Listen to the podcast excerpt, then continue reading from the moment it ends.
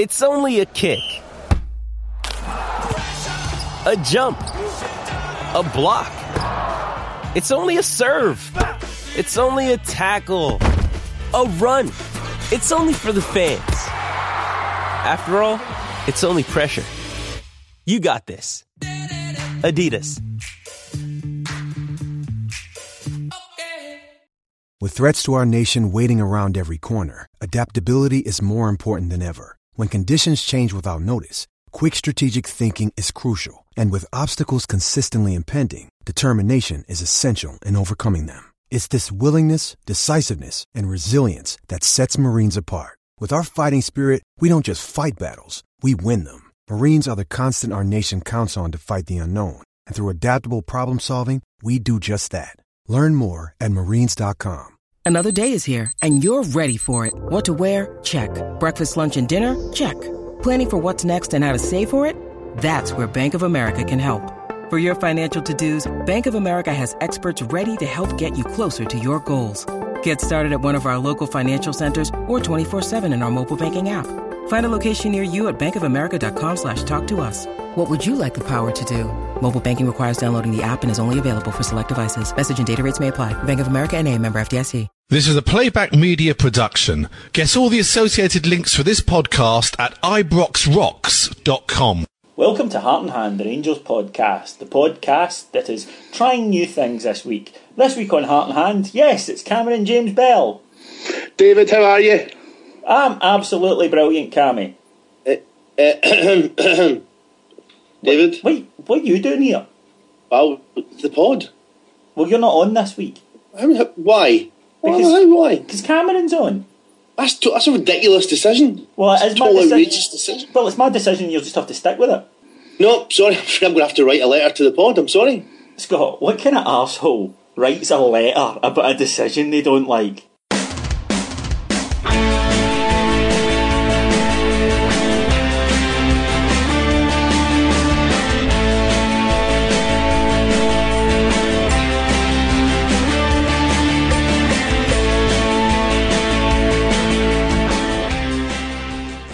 So, welcome to Heart and Hand. My name is David Edgar. I'm your host, and uh, as you can maybe have heard from the, the introduction, after Scott's complaint was upheld um, by the the people at the, the top of the pod, then we had to have him on. So, joining me this week in our, our brand new setup, by the way, a technological advance, Scott Van Den Acker, Cameron James Can I just can, I- can I just go back to that decision? And I know that you've upheld an appeal that I've not you on this week. Yeah. I saw you and Cammy shaking hands before the pod. Yeah, in a funny, Uh, what was yeah. it, an, an alien manner. Right, Alien manner. It is a Rangers podcast, so before we get on to the utter lunacy of Celtic, because we have to, we try not to talk about them.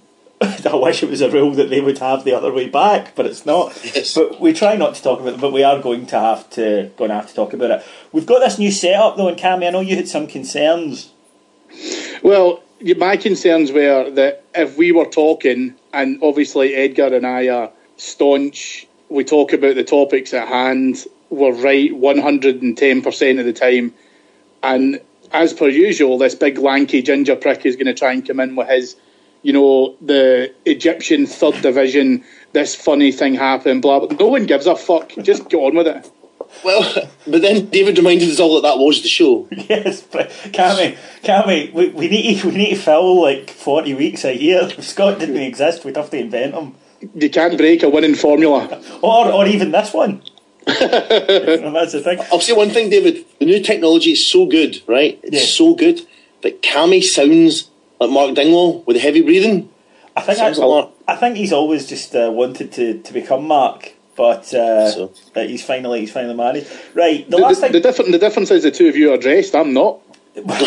Speak for yourself, handsome. Right, the last time we did a podcast, it was really upbeat. It was really positive. Things were going really well. And to everyone listening, we're sorry. Yes, we jinxed it. It was us.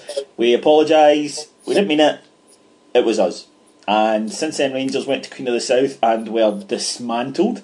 Um, managed to get slightly back on track with two home victories either side of a rather tepid draw, or actually a away uh, victory at the but, but a tepid draw versus Cammy's home Living- team, Livingston. Livingston. So what went wrong in those four matches? Um, I've seen all of them. Cammy, you were at a couple of them. Tell us why did Rangers go from looking pretty decent to going back a couple of steps? Um, well, I mean, as we talked about at the top of the show, a bit like Van der Akker, Rangers had nothing up top. Mm. and um, it's, uh, it, it just, as we were talking during the game, David, just awful to watch. It was. The um, game in particular. I, I, had, a, I had a, a woman sitting in front of me, really attractive. I've just decided to start watching her and kind of just grit my teeth at her rather than actually bother, you know, having to witness uh, what was on the park because it was so bad. Uh, I was seriously considering self harming. It it picked up a little in terms of the game against Dumbarton, which you would expect to. Dumbarton are probably the only team in that division that we can claim to own this season. Um, I think that was our fourth victory over them, our fifth victory over them because I think there was a cup one in there as well. But I think it's hard to, to look at five games and say this happened in every game, but what was happening in most of the matches that became very clear with the introduction of young Hardie, which we'll come to.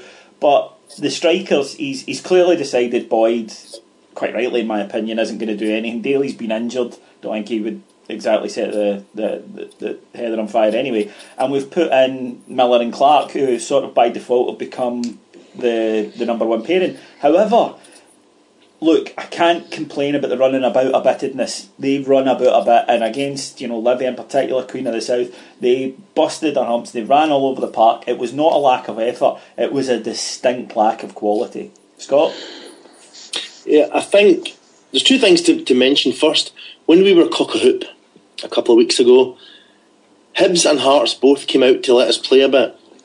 They didn't need to be broken down in the same way and they were both teams who I think expected to beat us or be able to match us. And I think that maybe masked some of our inherent weaknesses because we were able to play the game further up the field. When teams started digging in a bit again, as you said, all the same problems came back. Miller and Clark are trying to do the same job, which is run a bit a bit. And you cannot argue, as I said, that they both achieved that. But I don't. I think the cow's arse is entirely safe from Kenny and uh, Clarkie's banjos. Yeah, not in that sense, not the hairy banjos. Um, and there was a lack of creativity, and we had to try and break them down. They basically these teams asked us to step up and break them down, and we're simply not finding that easy. But it's because, as we go back to, there's not that much talent in the team. We're not that creative. We're simply not that good. And the only chance we do seem to have is when teams match up and make a game of it and open up to give us a chance and apart from that, we are still struggling, and that's what worries me a bit about some of the games coming up. If the teams sit in, it will be the same problem as we face. I think. Okay, Cammy. Yeah, I mean, um, Scott makes a good point. For me, I mean, there's there's a few things in terms of where you're talking about the team selection. Miller and Clark are obviously now, you know, the favoured pairing. Um, I know we'll come on to Hardie in a wee minute, and hopefully that will start to upset that kind of regime a wee bit as well. But the problem that you've got with those two is the fact that Nicky Clark was really kind of signed off the back of his ability to score goals within about an eight yard radius of the of the goal line, and Miller is probably not much better. If you look at the goal that he scored against Hibs, he had to take just under, I think it was between 140 and 150 touches in the box before he actually distributed the shot. And the problem that you've got with this is the fact that when you then see a goal from Vuckic, for example, where he kind of cuts in and it's a carbon cut, every goal he scores yeah, it's, the Vuckic goal, isn't it? Yeah. Yeah, but the thing is, though, that it's because of the fact he's willing to have a shot from distance. Miller and Clark won't do that. Yeah, there's and no, actually, a lot of our team won't do that. Yeah, and there's no alternate to it. I, I, you're totally right in what you said about the running about in this. I've got to tip my hat to Dean Shiels against um, Livingston, who I think, to use the McCall esque phrase, covered every single blade of grass in the park. He did. Um, Didn't do anything constructive, and, but he did work hard. Yeah, he, no, he did. And, but I think that that's where you're kind of matching what you said earlier on about that lack of quality. The effort's there, but the quality isn't. Um, and obviously, I don't know if it had an impact on the team or not, but uh, McCulloch coming straight back into the side as soon as the suspension was over. I don't really see what we gained from that. And uh, it's a, you know, I'm not going to get involved in all this. Oh, it's he's this, he's that, he's malignant and influence of that. I don't know, and I've got my suspicions and I'm told things, but he doesn't improve the side. There's absolutely no doubt about that. He doesn't improve the side. He doesn't offer leadership because you could put in a Davy Weir when his form maybe wasn't fantastic because he brought you other intangible qualities. I can't really, I can't see anything. I can't make that case for McCulloch. No. One of the one of the one of the biggest one of the biggest things that Weir had, however, and this even when he was forty years old, which is three years older than McCulloch is now, was the fact that his overwhelming quality to team was the development of the players around him. Practically everybody in that back four and Allan McGregor developed as a better player as a result of Davy Weir's influence. Yeah, and point. it's not even as if it's from a perspective of McCulloch coming back into a team that, from a morale perspective, everyone gets a lift because it certainly isn't quality and it's not performance. Mm. What he's contributing towards that in any factor, I've really got to question. Yeah, I think the problem that we have is against Hibs a few weeks back, we unveiled that kind of almost that sweeper system. And David and I were talking in the pod about how it was great because we've got no pace at the back, none. So someone has to maybe sweep so they can play a bit higher up the pitch. The problem that we have at the moment is we're back to an extremely slow. Any pick any two or three or four or five out of what they're all slow as a week in the jail, and we're because we're not using that sort of sweeper system thing, we're simply back to playing quite deep. And McCulloch, I think if anything makes that worse.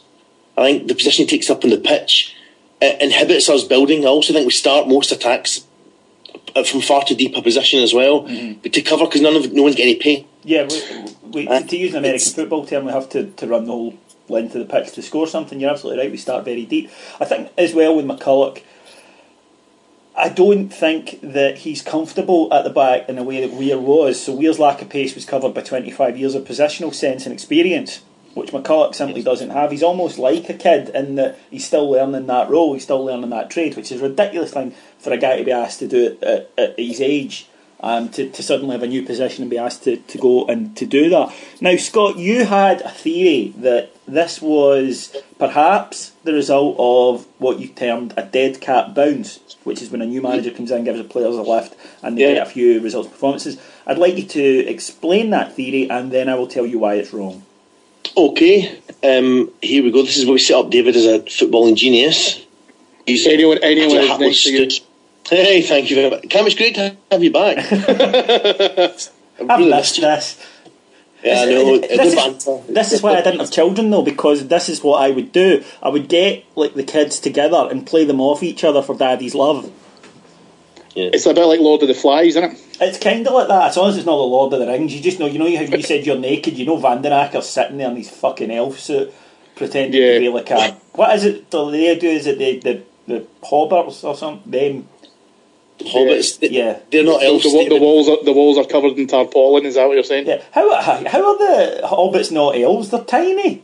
Because the elves are really tall and powerful and strong. Don't don't start. well, no, no. Right, how can elves be really powerful? Is it not something to do with the size of their feet?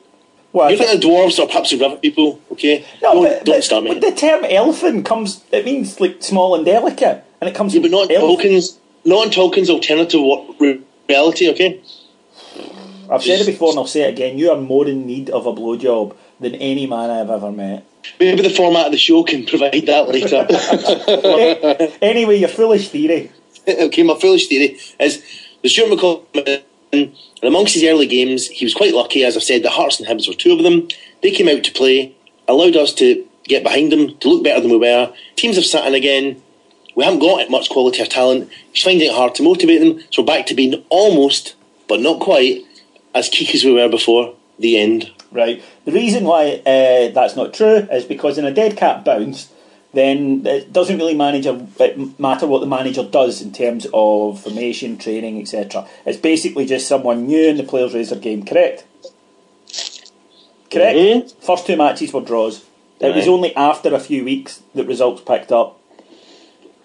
Edgar won, Van den Akker nil. I love it when that happens. I love it when that happens. I'm sorry, so just so I'm clear on this, your so your argument, Scott, is the fact that with McCall's coming into the job, the, the next step was then everyone then just started. We've then started to develop this new kind of tactical nuance that was missing before. Is that what you're saying? No, I'm saying the players perhaps realised that this wasn't a Butlins, and so perhaps listened a little bit more intently. Um, perhaps the things we've said in the pod all season. Some of them, I mean, this might seem bizarre, but some of them might want to stay. Although they've not shown that, but maybe with Stuart McCall coming in, they realised it was the last chance saloon, and maybe they listened to what they were being told. Maybe they've never been told anything. There's also a counter theory David and I had on the pod that there was no tactical masterclasses or indeed any tactical chat at all. So we don't know that they weren't listening before. Maybe there wasn't any in the first place. And I think they got organised. They looked a bit better. There were some different tactics from game to game. We said back three against Hibs, but I don't think they're that much better than they were before. I don't think there's that much difference. Maybe there's not any quality of talent there. And I think Hearts and Hibs not digging in deep probably helped us to get two results which have really boosted the end of season running. I'm delighted it happened. But if Hearts and Hibs had sat in as well and played everyone behind the ball, I don't know if we'd have get six points or six there either. But that's my theory. Can I come in with an alternative theory? Of course you can. The, my alternative theory is that um, for the first time in his life, Stuart McCall is now managing a team which is expected to beat the vast majority of their opponents. Yeah. The problem, however, is the fact that he doesn't know how to take a good team and break down a bad team when they stick 10 men behind the ball. And that's not a unique problem to McCall. But the difference being, however, is that for the two teams, or you know, the the, the, the main bigger teams that he's kind of managed on a longer term basis, uh, that he's been involved in, nine times out of ten, he was the one that was having to probably consolidate and then go and attack.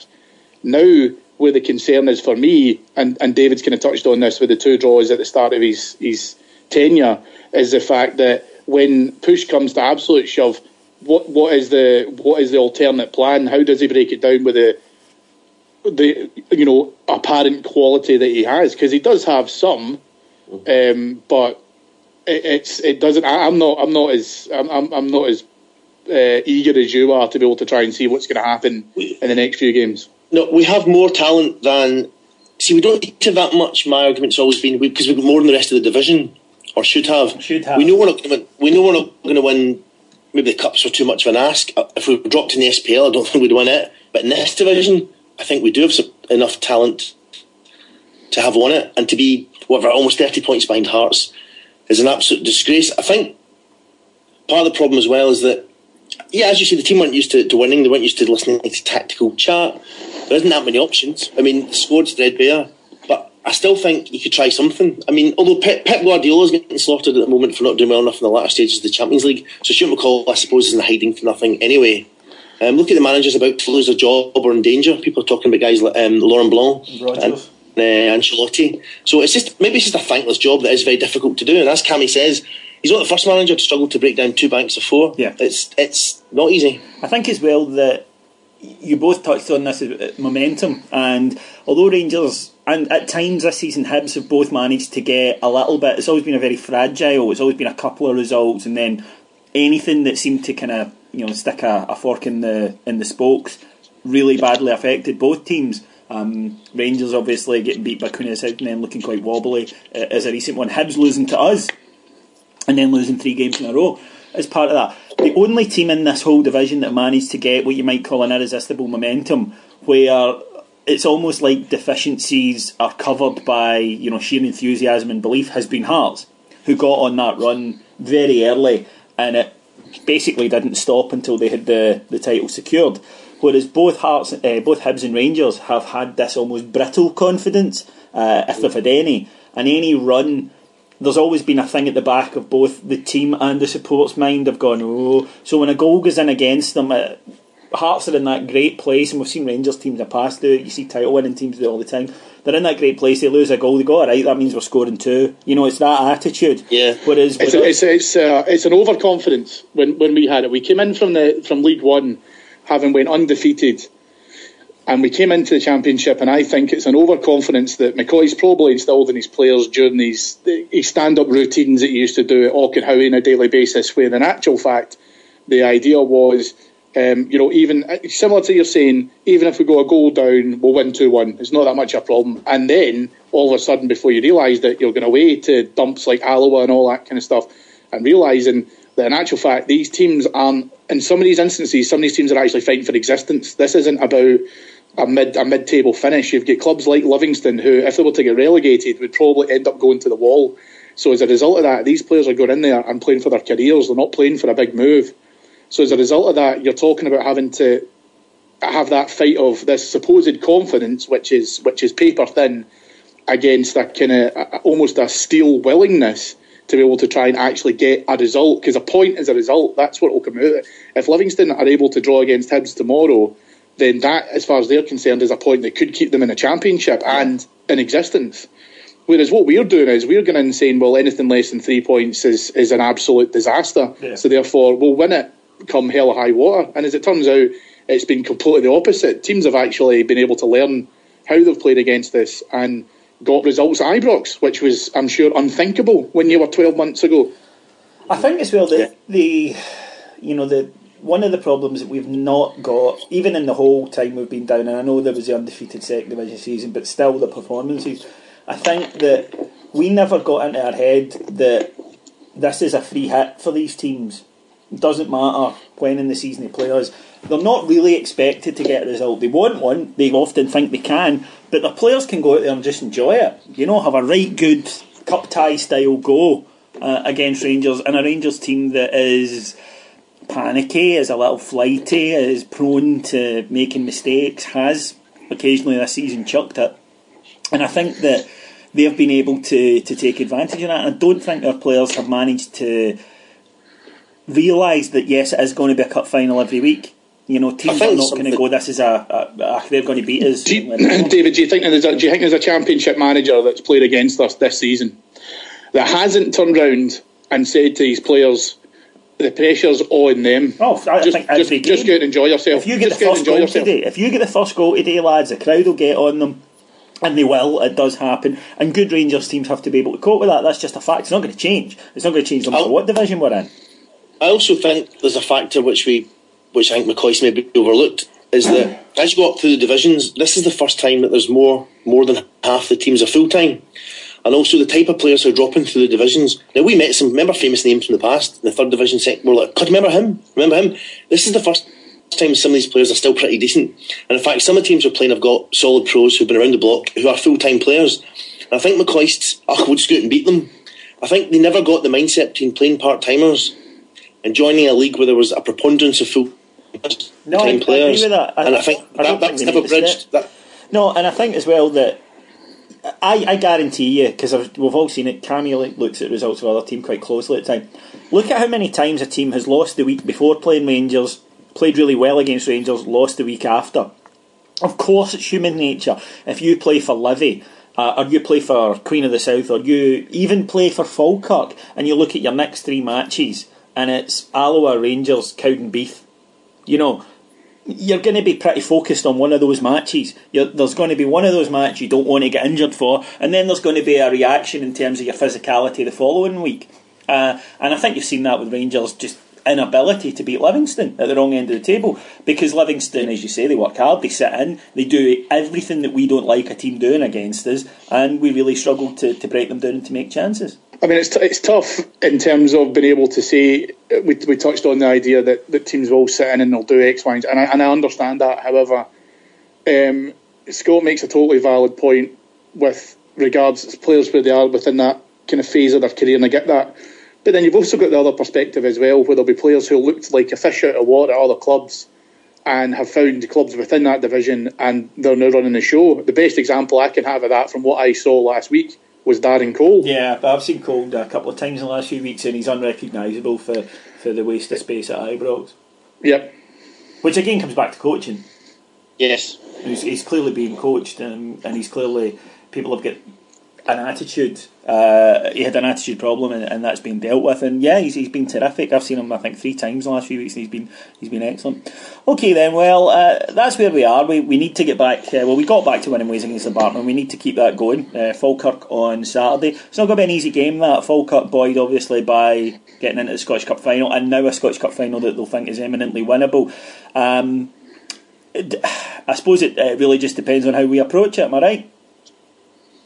You'd hope so. I mean, I think at the stage I, I was talking to some folk about this before, and I think now you know we, have talked tactics and we've talked what difference Stuart McCall can make. I think we're almost at the stage now when that's out the window. Every point is a prisoner, and we simply have to win. And it, I don't know if new systems will do that. I don't know if it's too late now.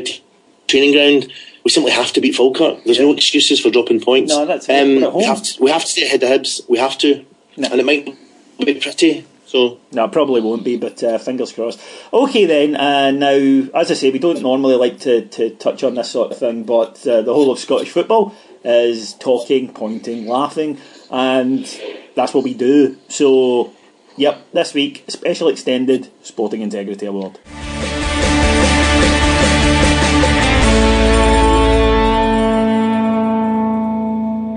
The Sporting Integrity Award is basically, let's be honest, the SFA and Celtic. And the reason we, we, we dress it up normally, but it's the SFA and Celtic. And they proved it this week. Um, both the SFA, the SPFL, uh, Celtic, one and the same thing mostly. But uh, first of all, there was a fixture kerfuffle, um, which, Scott, if you'd like to explain it for our listeners.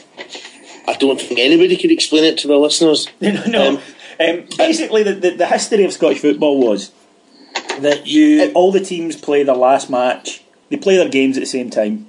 I always have, always will. Pretty much secured in stone. Uh, for the, the reason that probably the only time in the history of Scottish football that the term sporting integrity actually has been valid is to let teams know what they need to do in advance to, to rule that out, to make sure that that can't happen. So, in their wisdom, they decided that we'd play Hearts the day after Hibs had played. We got the yep. blame for this for some reason. Yeah, that was the thing. Apparently, we'd, we'd set that up despite the fact it was Sky who admitted later it was their idea. Yeah. So then, on top of that, they then uh, said, well, we might have to extend the season. And no, that's not allowed, David. I'll well, that's what I thought. Because, you know, Hibs and Falkirk, or yeah, Hibs in particular, could get to the Scottish Cup final and the playoff final. We also have the Tour of Japan well, see, that's the thing. You, you can't. At least we know now. You can't extend a season to let a Scottish club have a chance of winning a European trophy. You can extend it to let Hibs have a better chance of getting the cup hoodoo broken and getting into the top division or full cup. It's just idiocy. Do you know of another league set up anywhere where fans simply have no idea when the playoffs might even might be even I can't think of totally a, no, I can't think of another league thing that, that's run as amateurishly. And although we all like to, you know, take the piss out of them, they really are uh, so incompetent. It, it's bordering on criminal. I mean, it just I can't think of any other company where you wouldn't have lost your job if you'd been this bad, this often, this long, and brought such a program down on, on your organisation, you would be fired. But there's a reason they're there. They act as a lightning rod. Now, on top of acting as a lightning rod, not even Neil Doncaster, Stewart Regan, could stop Celtic making such a colossal arse of themselves this week. Now, to, to put this into context for you, Celtic were supposed to win the treble. They should have won the treble every year that we've been down. Never in the history of Scottish football has one team had such an advantage. Never. Well, certainly not since, you know, the initial founding days, but since, you would have to say, since what, 100 years ago, mm-hmm. no club has found himself with the financial benefit, the fact that a two horse race got brought down to one horse for three years minimum, mm-hmm. and they were by far the biggest club. They had the chief executive on the SFA board. Everything was set up for this club to go. They can buy the best players of the, the opposition club so long as the other manager uh, does all right at it. Everything mm-hmm. was set up for them to win the treble. And Celtic, over the last five years or so, have choked uh, at Hampden quite a lot. You know, yes. There's a, there's a lot of matches that, that Celtic have choked at. I think St Mirren, Ross County, Kilmarnock, uh, Hearts. Hearts one springs to mind as well. And and the latest team to do that were perennial bogey team Inverness Caledonian Thistle, who beat Celtic 3 2. Now, Celtic, of course, don't lose football matches a dark and mysterious and complex Masonic conspiracy which may or may not be, be run from Downing Street. We have no proof. Once again, got in the way of this, this dark force, this dark political evil force, which got together and they met and they went, right lads, what are we going to do? Destabilise Greece? Nah, nah, I don't, I don't, I don't think that's a priority for us. Okay. Well, we could ferment agitation in Spain. I don't really think this was this was set up for. Do you? We could make sure Celtic get knocked out of the Scottish Cup semi. Bingo. That's yeah. what we'll do. Yeah. This I mean, MI, MI5 have been sitting around waiting, waiting for this. This would be You make, you make it sound so transparent when you explain it like that, though. Yeah, but this this would be to any normal human mental. But to them, not only is it true, but their club, I love this. Because Celtic didn't get a penalty, and it was a penalty, but they didn't get it. Because Celtic didn't get a penalty, they have written a letter to the SFA to say, why did we not get a penalty? and they have put out on their website that they're after clarification. A couple of things come out of this, right? Firstly, I'm going to open a tinfoil and postage stamp shop in Parkhead. And I am going to make a fucking fortune.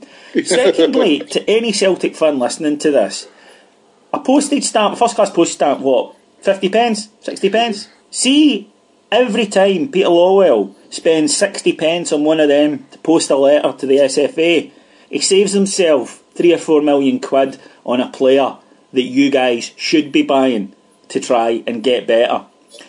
And he does that because it keeps up Celtic's financial figures and keeps him looking very good to his bosses. And you daft bastards, every single year, believe him. So instead of going, why can we not win a treble when we've got all these advantages? Why can we not consistently beat these teams? Why do we choke at least once a season in a major match? No. Instead, you go back to a conspiracy that nobody could be asked to do. You don't count, you're not important enough. That would be too complex to administer even if you were, and three doesn't exist. Yeah. You then make a howling ass of yourself to the rest of football, which is odd because you pride yourselves on being loved by everyone, when in fact, not only do they not love you, they piss themselves laughing at you. Now, we have had so many embarrassments over the last three years. I mean, tons. Rangers, oh Christ, we have had our cheeks of shame exposed repeatedly by the school bully. And you know what? That was fair enough. Wasn't fun, but we went through it. But you know something? Never once did we do it to ourselves. Never once did we go, right lads, how can we make sure the rest of world football knows what an utter fucking pile of mental we are masquerading as a football club? Absolutely. I'd say also, David, just quickly on Peter Lawwell saving money, he could also add to that three or four million, he could save 60 pence because he's basically sending a letter to himself, isn't he? Yeah, it's You know? basically it's actually written. Um, Dear SFA Peter, why did we not get a penalty? Celtic Peter, Celtic Yeah. Peter, you just didn't. eh? SFA Peter, Celtic Peter, I'm not happy about that. SFA Peter, tough. That's how that exchange goes. It's so insane. I mean, listen, it was a shite decision, absolutely. But see, when, for instance, off the top of my head, Guidetti's dive against Hearts, you didn't write a letter then. And for you to cling to this idiocy, I actually think it's sinister. Nobody in Scotland that I know really cares about religion anymore. I'm sure you get people at lower levels of society that give a toss about stuff like that. There's UKIP voters everywhere, right? But nobody cares, and if it's the first thing you go to all the time, it's you who's got a problem with it. It's not us, you know. And the idea, I mean, there are pictures kicking about the internet of the referee who is allegedly doing a Masonic handshake. Well, I'll tell you something, lads. I'm not a Mason. See, if I was, though, the first thing I would say about conspiracies is gonna no it when a telecamera's pointing on you. Yeah. That, that would be, you know, kind of in the top 10 things not to do. It's that if you have to do a Masonic handshake, why not do it in the tunnel? You'd also say that it's strange that a lot of this is being masterminded at, but against them. The powers are being marshalled by a team that they call deed zombies that didn't exist.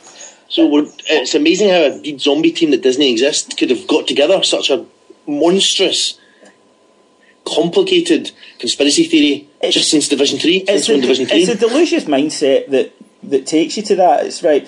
Um, everybody, the establishment's out to get us. How so? Well, we're, we're never allowed to win anything, but he's doing stuff. Aye, but that's because we're so great at football that we win stuff despite that. But th- th- they totally favour you. Well, why don't they let us win it?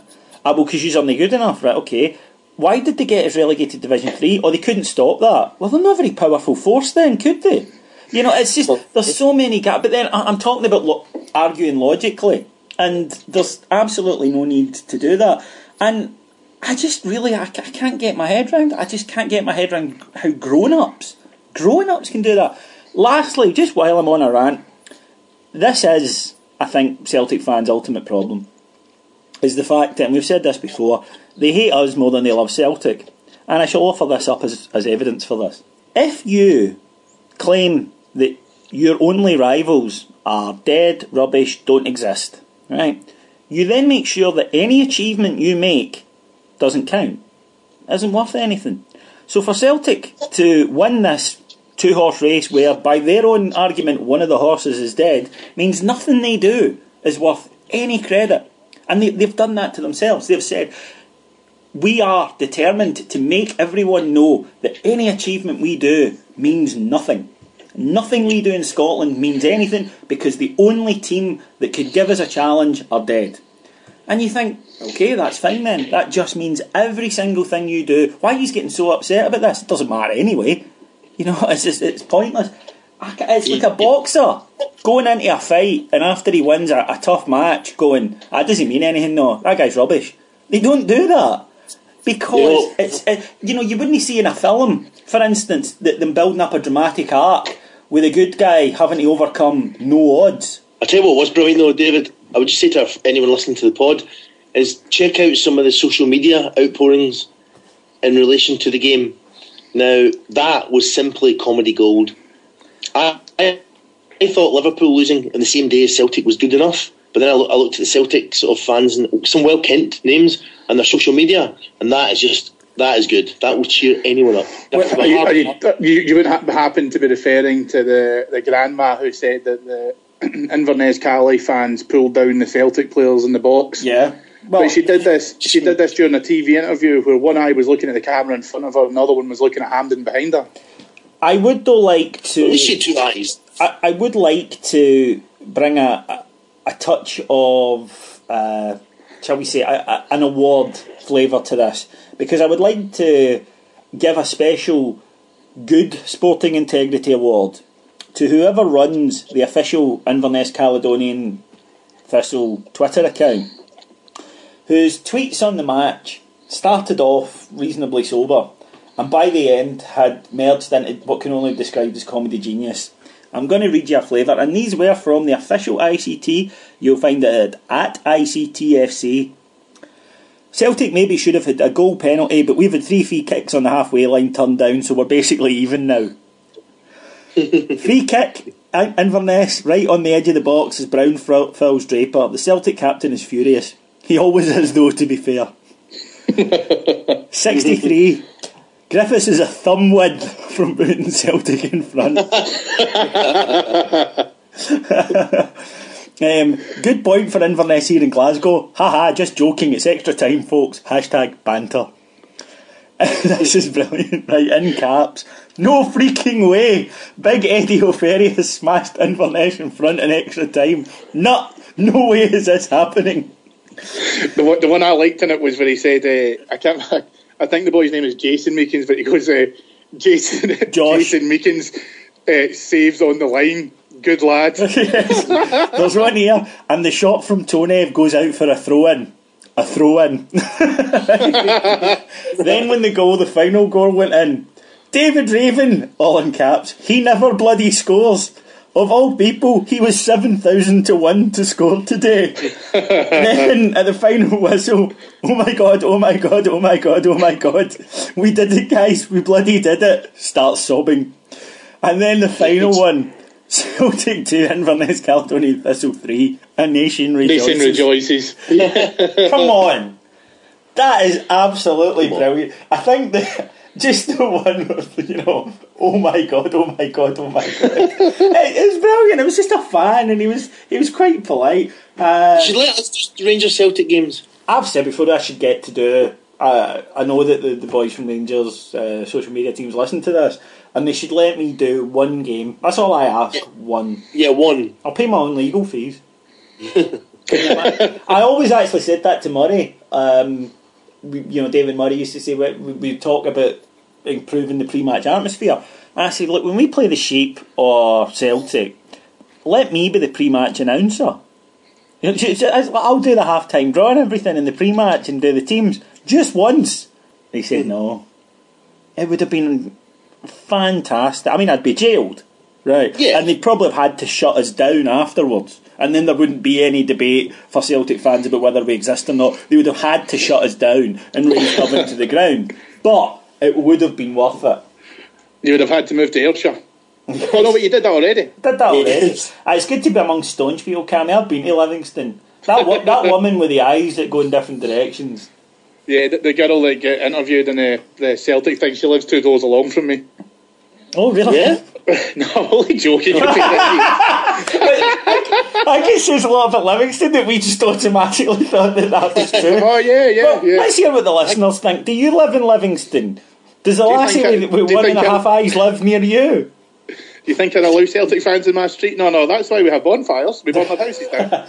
Well, the winner of this week's Sporting Integrity Award, of course, Celtic.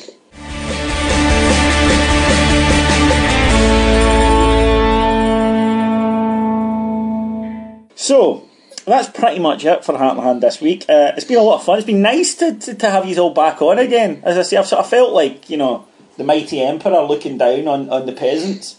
So are you naked now? Is that you're talking about? No, I just uh, I, I, I enjoy my feeling of power. Um, I'm getting a little giddy though. I'm, I'm getting tired. It's, it's getting late. So what we'll do is we'll take a selection of the, the listeners' comments on what they've they, they thought this week about uh, about the old Celic. Uh, first of all, a nice bit of praise from a guy um, by the name of Alistair Sidden. He said, "Listening to Ibrox Rocks on my day off makes cutting the grass a whole lot more bearable." Thanks very much, Alistair. That's nice. We don't get enough stuff like that. Dearly He's do. got a house with grass, flash bastard. Kenny, No, not in Livingston, I'll tell you. Kenny, enjoying these mentalist CFC supporters moaning yet again about conspiracies. Spare a thought for them. They must feel T rebel. Get it? Treble. Oh yeah. Terrible. I thought it was funny, mate. Ryan Irvin says always cheated, never defeated. That's, that's very true. Uh, I don't think anyone could argue with that. With this being a, a Sunday, oh, I'm not reading that. Was, yeah, going to prison if that one makes the air. and, uh, it's been a while since that happened. Um, and Scott Wilson, I think, says it brilliantly. Yes, but isn't it great to have the twitchy-eyed Celtic support doing what they do best? It is like a greatest hits tour, isn't it? Yeah, Yeah. it's a revisiting an old friend. It is. It's like it's like the, no, it's not.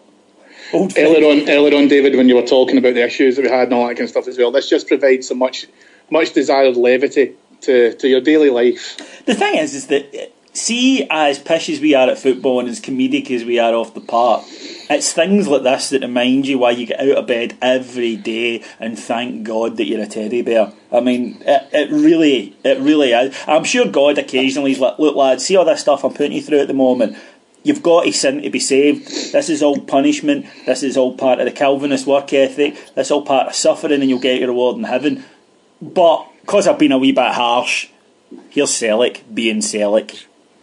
Yep. I was going to say, could you imagine if what we've gone through recently, our main deadly bitter rivals, had actually been any cop and not, in fact, an actual comedy outfit of of wanks? Yeah, I mean- we'd have been in big, big trouble. Yeah, I mean, uh, how can you not win a treble? Seriously, how can you not win a treble? The drummer from Def Leppard would get more trebles at the fucking lakeside than Celtic have managed in the last three years. right? It's just, it's not, you would fall into one of them. Yeah. But see, by accident, they should have won the treble. But instead, instead, it's like, "Oh, we weren't allowed to win the treble. No, you dicks. If we were doing a conspiracy, you wouldn't be allowed to win anything. Right? You were allowed to win it, you just didn't. You're shit. It's, it's David. It's as you said earlier on. This is the reason as to why when we conspire against the forces of evil, it's not to our benefit. It's to keep them down because we would rather punish them than actually reward ourselves. because that yeah and That's- because that's, that's their the mentality. mentality. yeah that's Yeah. their mentality they don't feel joy at winning something hmm, they feel happiness that we didn't. And that's the strangest thing about the twitchy eyed element of the Celtic support. Dear Celtic fans that listen to this some of you might not be nutters. If you're not nutters let us know right? You, you can't all think like surely some of you look at that team and go you know we could have signed a couple more players. You know, we, we, we could have not had Craig Gordon in goal. Mm-hmm. You know, replacing our eight million pound keeper with a freebie. Is, is, is Craig Gordon's moustache ever come in fully? No, no. I, that was the thing. See, when he was linked with Rangers, I have to admit, I, I always despised Craig Gordon, and I was delighted when he signed for Celtic because he just To me, it's the bum. He, the, It's the bum fluff moustache. Always not just that. He- He's got that sort of uniquely Edinburgh. Look how much I look like I smell of pish thing about him. Yeah. You know that way. And no offence that not everyone from Edinburgh does.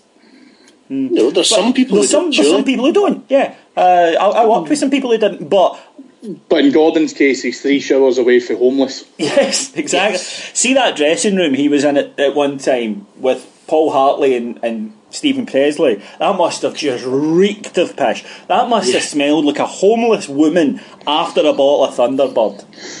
Aye, one, one, uh, one bar of Dove lasts about seven and a half months. yes, Imagine, exactly. imagine them playing it away at Brechin. They'd have to go into the hedge to find him after the game. well, no, they'd had to get them there before because that's where they would have slept. So, on that bombshell, all that remains for me to do is to tell you how you can get in touch with us. Heart and Hand on the Facebook page. Uh, you can follow us on Twitter, IBroxRocks, R-O-C-K-S. And you'd be very kind this week with lots of likes and favourites and retweets, but it meant when I went down my phone there to read, because I don't prepare, I don't get the best ones, I just read them as, as they pop up, and it meant that there weren't any, so come on, you know, give me some funny stuff to work with. We're fed up having to come up with this show. Um, you can do that, and you can also email us at uh, ibroxrock at playbackmedia.co.uk. All that remains for me to do is to thank our executive producer in London, Mr. Mike Lee, Mr. Paul Miles, our sound engineers, Mr. Stephen Arnoldi and Mr. Charles Ashworth, and of course, making his return after so many weeks away, Cameron James Bell. Boys, it's been great to talk to you again, and uh, I've, uh, I've missed the two of you. Oh, Scot, you're, you're not going to be able to top that, but give it a go. I have not only missed the two of you, but I've been thinking about you both sitting naked for the last 45 minutes, and it's been a real treat, let me tell you. Well, if you hear the car knocking at the Vandies, then don't come rock. No, it's the other way around, isn't it? Yeah. Yeah, I've, I've fucked If it. I can't be after you recording the pod now just for that one mistake. So you're just going to have to live with it, folks. My name is David Edgar. I'll talk to you again this time next week. Cheers. Bye. This is a playback media production. Get all the associated links for this podcast at ibroxrocks.com.